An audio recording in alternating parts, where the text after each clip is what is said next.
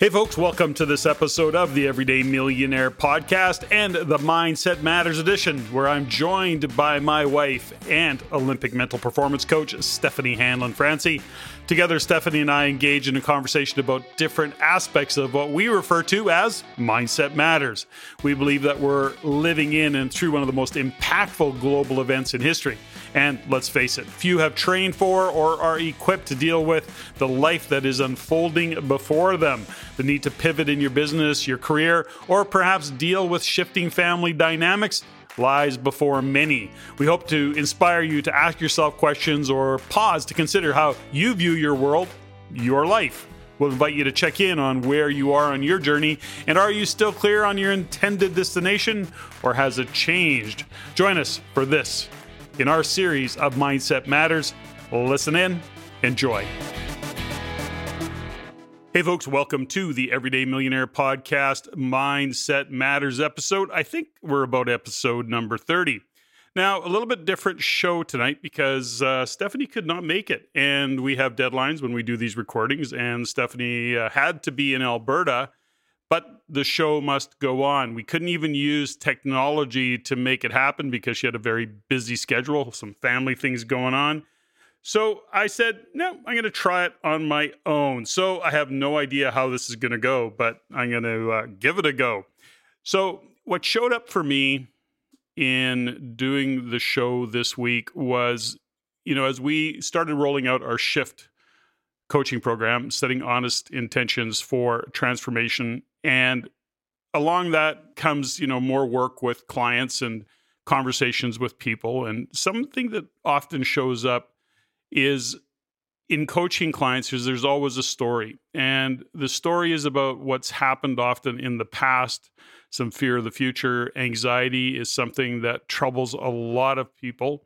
And I know myself that, you know, anxiety can sneak up on me. And I think that if I didn't have the tools to deal with it, it could be uh, I don't know, it could really be overwhelming for me. But I use my meditation, I use my breathing techniques, I use the kind of self talk to bring me back into the present. Now, I don't know what the title of this quote is. It was written by a guy by the name of Alan Watts. So I'm going to read it. I'm going to really slow down, and hopefully, you're able to listen to it and the message within it and then I want to talk about it a little bit. I want to kind of give you some of the insights that I gained from this particular quote. Now it is it's like probably a couple minutes long, but let me let me work with it. I'm going to read it, and uh, so pay attention. I'll slow down a little bit and uh, give you some time to kind of process what's coming at you. So in this quote, Alan wrote, "No amount of anxiety makes any difference to anything that is going to happen." We are living in a culture entirely hypnotized by the illusion of time, in which the so called present moment is felt as nothing but an infinitesimal hairline between a causative past and an absorbingly important future. We have no present. Our consciousness is almost completely preoccupied with memory and expectation. We do not realize that there never was, is, nor will be any other experience than present experience. We are therefore out of touch with reality. The future is a concept, it doesn't exist. There is no such thing as tomorrow. There never will be because time is always now. That's one of the things we discover when we stop talking to ourselves and stop thinking we find there is only present, only an eternal now. The truth is revealed by removing things that stand in its light, and art not unlike sculpture, in which the artist creates, not by building, but by hacking away. To go out of your mind at least once a day is tremendously important. By going out of your mind, you come to your senses as muddy water is best cleared by leaving it alone. It could be argued that those who sit quietly and do nothing are making one of the best possible contributions to a world in turmoil. Now, that says a lot. And I'm running a risk, I guess, of reading it. I don't process well that kind of thought process uh, by listening to it. Hopefully, some of you are auditory and and you can pick up on it. But let's just break it down a little bit. You know, it's so interesting that I put a title in this, you know, in my notes called "Be Present." Seems simple, doesn't it? And the opening line of no amount of anxiety makes any difference to anything that is going to happen. And anxiety lives in the future for most. And the reality of it is that nothing that you're worrying about today, nothing that the anxiety that you're carrying is going to make a difference to what's going to happen in the future. But it's interesting because he makes a note. We are living in a culture entirely hypnotized by the illusion of time, in which the so called present moment is felt nothing but as an infinitesimal hairline between a causative past and an absorbingly important future. We have no present. Now, it's so interesting that when I read that particular line, we start to realize that being present isn't just not moving, it's actually mentally, emotionally, spiritually being aware of what's happening, to sit and be aware of your breath, to sit and be aware of your children, to actually be present and not looking. And I and this showed up for me is that you know video. I watch a lot of video. I read I read through a lot through video. I absorb a lot of stuff through video. And I realized uh, some time ago now that I think there's a bit of an addiction with that. So that my brain is always engaged. Now, if it wasn't for my journaling, if it wasn't for my practice of journaling and my practice of meditation and being present, it's actually a, a practice for me. And I see it now more than ever when I fall out of that when I go off course. And the next thing I know, I'm not being present. I'm always looking at what's next, what's next, what's next. And technology has allowed me to do that. Now, I also see that with those around me. The other side of that equation is really interesting is I'm a future thinker. I look into the future and I think about the future. It's part of of course me looking economically what's going on to share with the RAIN community, the real estate investment network community, of how I see a future economically. So I'm always looking there. I'm looking for signs and signals and indicators and data and all of the things that go with that. Now, that's my space. Lots of people future think, but I've discovered with in working with a lot of clients is that they spend a lot of time in the past. They spend a lot of the time thinking about the reason they're where they are today was because of something that happened in the past. The trauma that they may have suffered, the life that they had led up to today. And if it wasn't for that, I wouldn't be this way. I wouldn't have the challenges that I have. I would be, you know, I would just be in a different place if it wasn't for my past. And it's interesting that one of the things that I've developed is a skill in terms of not hanging on to the past. I've got no attachment to the past. I was sharing with a friend today, we were chatting about it a little bit, and I said, you know, it's interesting about the past is what shows up for me in the past, but doesn't drive me, it doesn't charge me, is that I have moments where I remember those embarrassing moments. Hopefully, this podcast won't turn out to be an embarrassing moment, by the way, but I'll put the risk out there. But the point is, is that that's what shows up for me. I've trained myself over the years and developed skills and real and my reality is now is that no, I have no, nothing in the past that has happened. Number 1, I can't change it. So I have to you know, I've developed a way to not deal with it, or I shouldn't say not deal with it. I dealt with it many years ago. I healed whatever wounds I had, but now nothing hangs out in my past. Now, here's the thing about it I have a fundamental kind of belief now that the past doesn't exist. Now, this isn't mine, by the way. This was something that I picked up a long time ago in a meditation with Kyle Cease in one of his meditative meditation uh, seminars.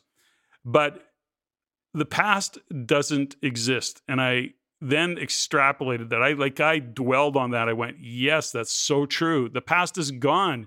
There is no past. There is actually only our story of the past. And by the way, our story is no longer the truth. it has been filtered, it has been adjusted, it has been dreamt. And so we sit here today thinking about a past, blaming a past that was seen through a set of filters that you no longer have. Your filters are changing daily for many, or at least on an ongoing basis. And that story that you've embedded in your brain is just not the truth. It is your truth, but it is not the truth.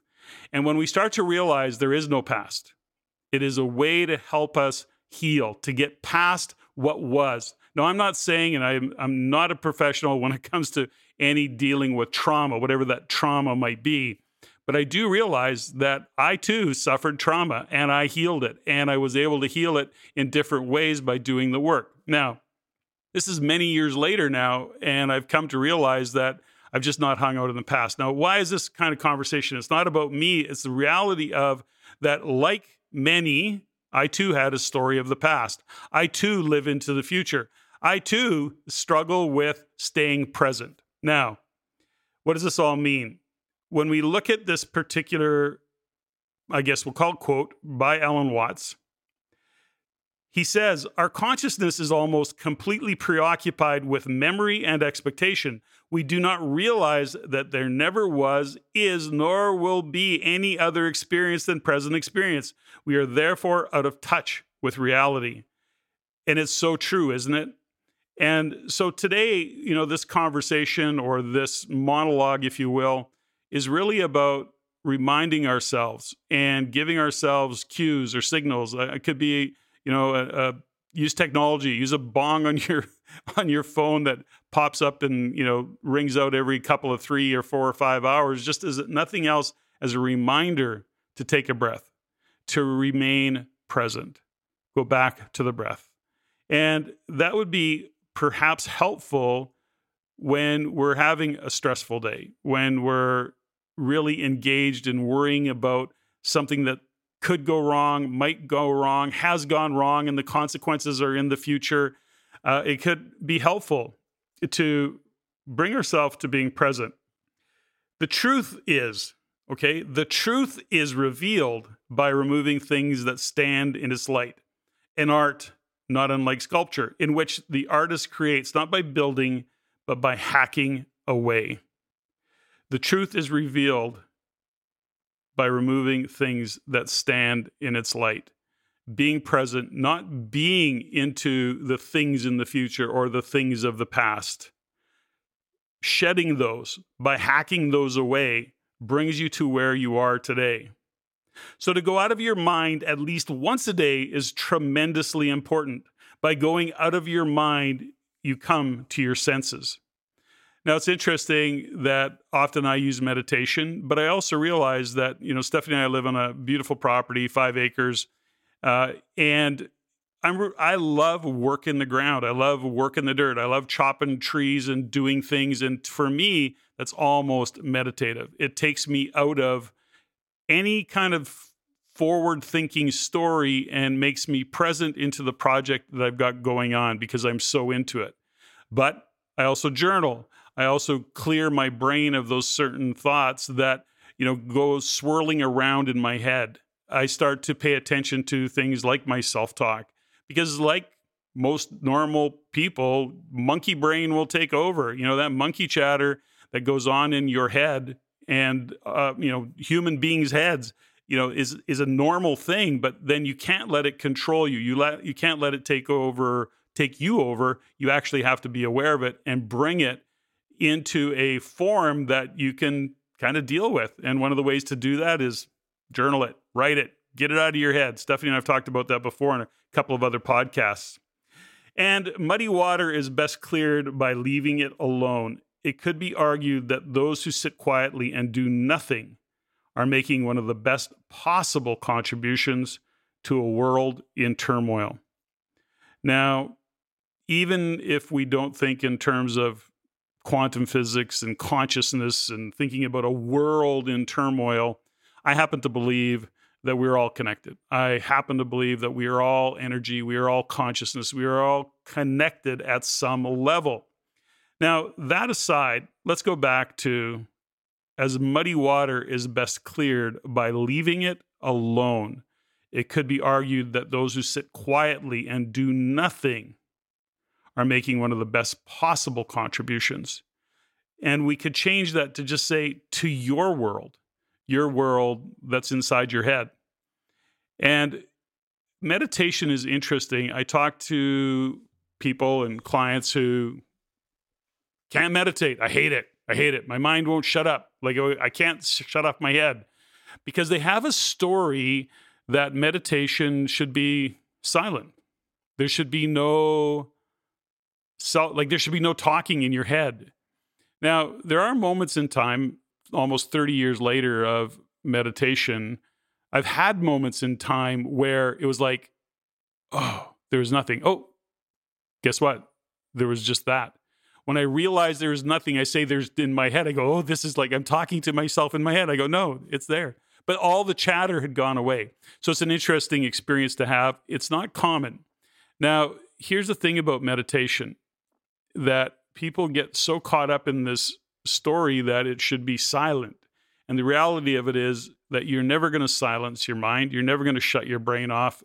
And the goal with meditation, and I'm not a meditation expert, but I can tell you my experience.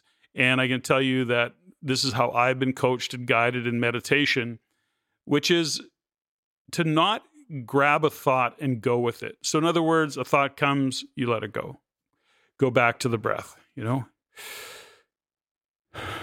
Go back to the breath. And meditation is letting those thoughts come and letting those thoughts go. Because, like muddy water, when left alone, things get clear. When we are in meditation, when we take the time, even a few minutes, to be present, to have those breaths, to quiet or at least slow down our mind, to let those thoughts come and to let those thoughts go. And meditation on a regular basis in a frantic, chaotic world that so many of us deal with. And I shouldn't say I do, uh, but you know, I'm at the effect of what's going on in the world the same as everybody or anybody and you know i don't go into a you know a corporate office for example. And you know i've created and stephanie and i've created an amazing environment to work and my team works from home and they've created amazing environments for themselves. And that chaos probably we're not at the effect of it on a day-to-day basis like many are but we have our own version of chaos our own version of being in our heads and wanting to perform, wanting to deliver, wanting to be the best in the world and to have an impact. You know, me coming into doing this podcast, I go, oh shit, like this is crazy. Now, I didn't meditate before I came in. I might have to do a meditation afterwards before I push send and, uh, you know, take it, send it to the team to produce. But my point is this is that we all have our version of chaos, whatever it is for you the one thing that I think this world has created this past, you know, couple of years. Thankfully, COVID has, seems to have slowed down for now. And but here's the thing, you know, there's a possibility that it's going to come back, and then now it's a bird flu, and now it's inflation, and it's possible food shortages, and oh my gosh, it's like talk about future thinking. Now, how do we number one look at that future and say, okay, do we have to make some decisions? Perhaps you do.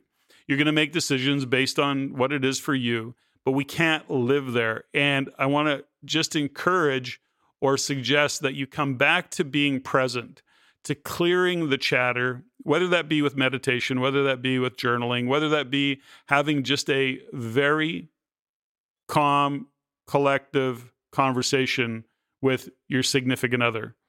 A cup of whatever, coffee, tea, a quiet drink, an opportunity to get away from the kids, perhaps, but to really slow down and have a conversation that expresses perhaps some of your fears and also some of what you're excited about in the future, where you see that going, and then come back to being present, to being present with your significant other, with your friend, whatever that might be, by the way, with yourself come back to the breath.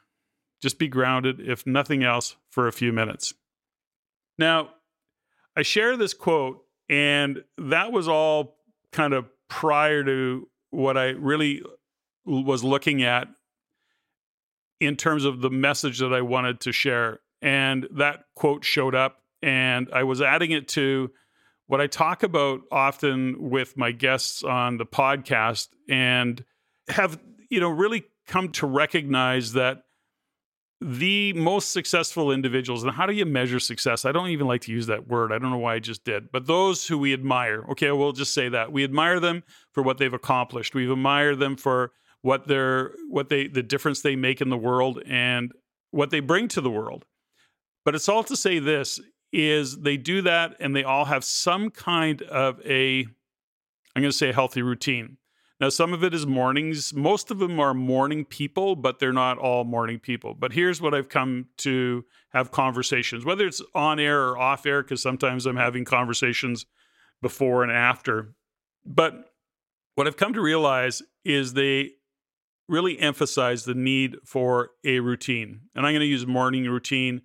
And that is that they really covet sleep. You know, the days are gone where people thought that, you know, sleep was for the weak. It's not. Sleep is actually so, so important. And I can say that I've even had my own history of going, you know, I'll sleep when I'm dead, you know, go. I got work to do, I got things to do. But the point of it is, is that over the past several years now, uh, I don't know what it's been. I say several, six, seven years. I've really been focused on sleep and getting a quality of sleep. Now, am I successful at it? Not particularly. I'm an early riser, have always been. I was born, I came out of the chute that way. You know, my mom has all sorts of stories about when I was just a kid and being out the door at five o'clock in the morning. I'm still that way today. And I don't necessarily sleep all that well, the quality of my sleep. Now, I've consciously improved on it, which is interesting. But for me, six and a half, seven hours, seven hours of sleeping in but a six and a half is my sweet spot. Now I do monitor it. I happen to use a Fitbit, but I monitor my sleep using that device, that technology. I think there's a ring out there called Oura, which is another. But the point is, is monitor. They all had that same kind of thought process that sleep was so important. It was a time for their bond, their mind, their body, which was you know you need that sleep to rest, to rebuild you know, it's anti-aging. And at this point in my life, gosh, I could do anything to do anti-aging. But it really is a key to living a longer and healthier life. And your body ultimately needs time to go through, you know, the cycles. You know, so sometimes you'll hear people go, "Oh gosh, I had to get up at P at three thirty in the morning." Many years ago, that was something of me. It was like every night I'd look over three thirty. Oh my gosh, right? And then the understanding from my wellness coach at the time you know, he pointed out, he goes, yeah, 330 is about when the kidneys do what they need to do, which is to cleanse. And so everything kind of, you know, all of your organs go through a cycle while you're sleeping, apparently. I don't know this to be true, but I believe it. So therefore it is true, I guess. But ultimately it goes through a cycle and it's part of the cleansing cycle, if you will. The health part of your body gives it time to rest, and your organs actually go through a cycle at different times throughout the evening. Now, here's the thing about sleep we know that high performers do sleep. Now, you know, I, I know there's business guys out there and there's billionaires out there that, you know, they they sleep on the factory floor, you know. So um, I'm I'm only going to say that, you know, that's great. And if if you are a billionaire, okay, go sleep on the factory floor. But my point is, is that I, I prefer to get my six or seven hours of sleep and not be a billionaire. Okay. But still, high performers, you know, it helps reduce stress. It really sets you up to be awake and present and successful as you go through your day in terms of your ability to think clearly and to respond clearly. That's the point of it. Now, here's the thing about sleep. This is something that Stephanie and I did many years ago, which was we created a sleep environment, if you will. We have a room, a bedroom that we just sleep in. That's it. Our dressers aren't in there. It's just a bed, no TVs. We do use electronics in terms of I will put in a headset to listen to my Calm app because the Calm app really helps me sleep. So what I've come to realize is it's a way for me to shut my brain down, shut it off, because you can only have one thought at a time. You may have heard us share that before. You cannot have two thoughts happening at the same time. We think we do, but we don't. So when you listen, for me, what I realized around Calm, the Calm app, which is just an app, it's you know I pay for it, but the, uh, it's all to say that when I listen to that Calm app, it's actually bedtime stories. So funny, but they work. I don't think I've ever heard one story the whole way through uh, because I fall asleep. The point is, is, it really is a way if you're focused on that story, all your day goes away, all the future think goes away, all the projects you may have on the go go away. So it's an interesting way for me to fall asleep. But the other thing is, is that our bedroom, the temperature is is cool, very cool. It's dark. There's nothing else in there. It's meant for sleep. So we've created an environment to do that.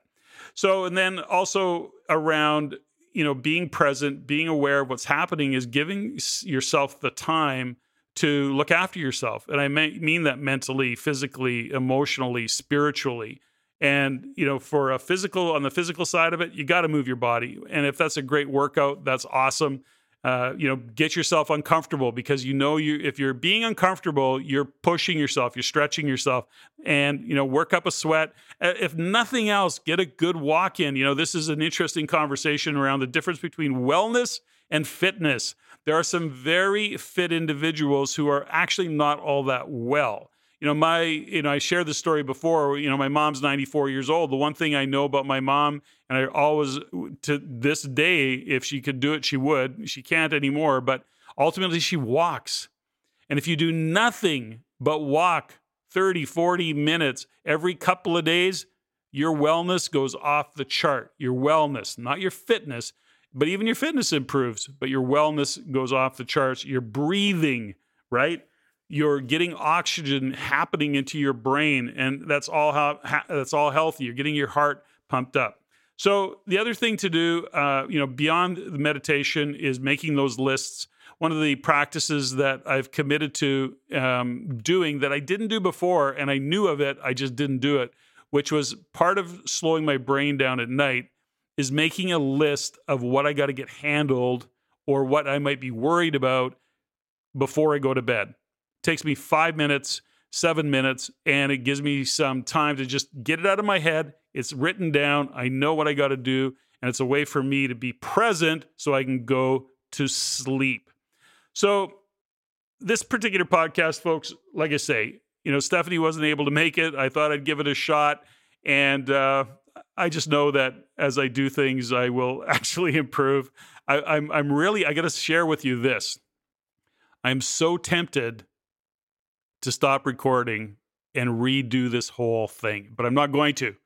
I'm going to push it out. And unless the team sends it back, you're going to be hearing about you're going to be hearing this particular podcast. So anyways, folks, I hope this has been beneficial.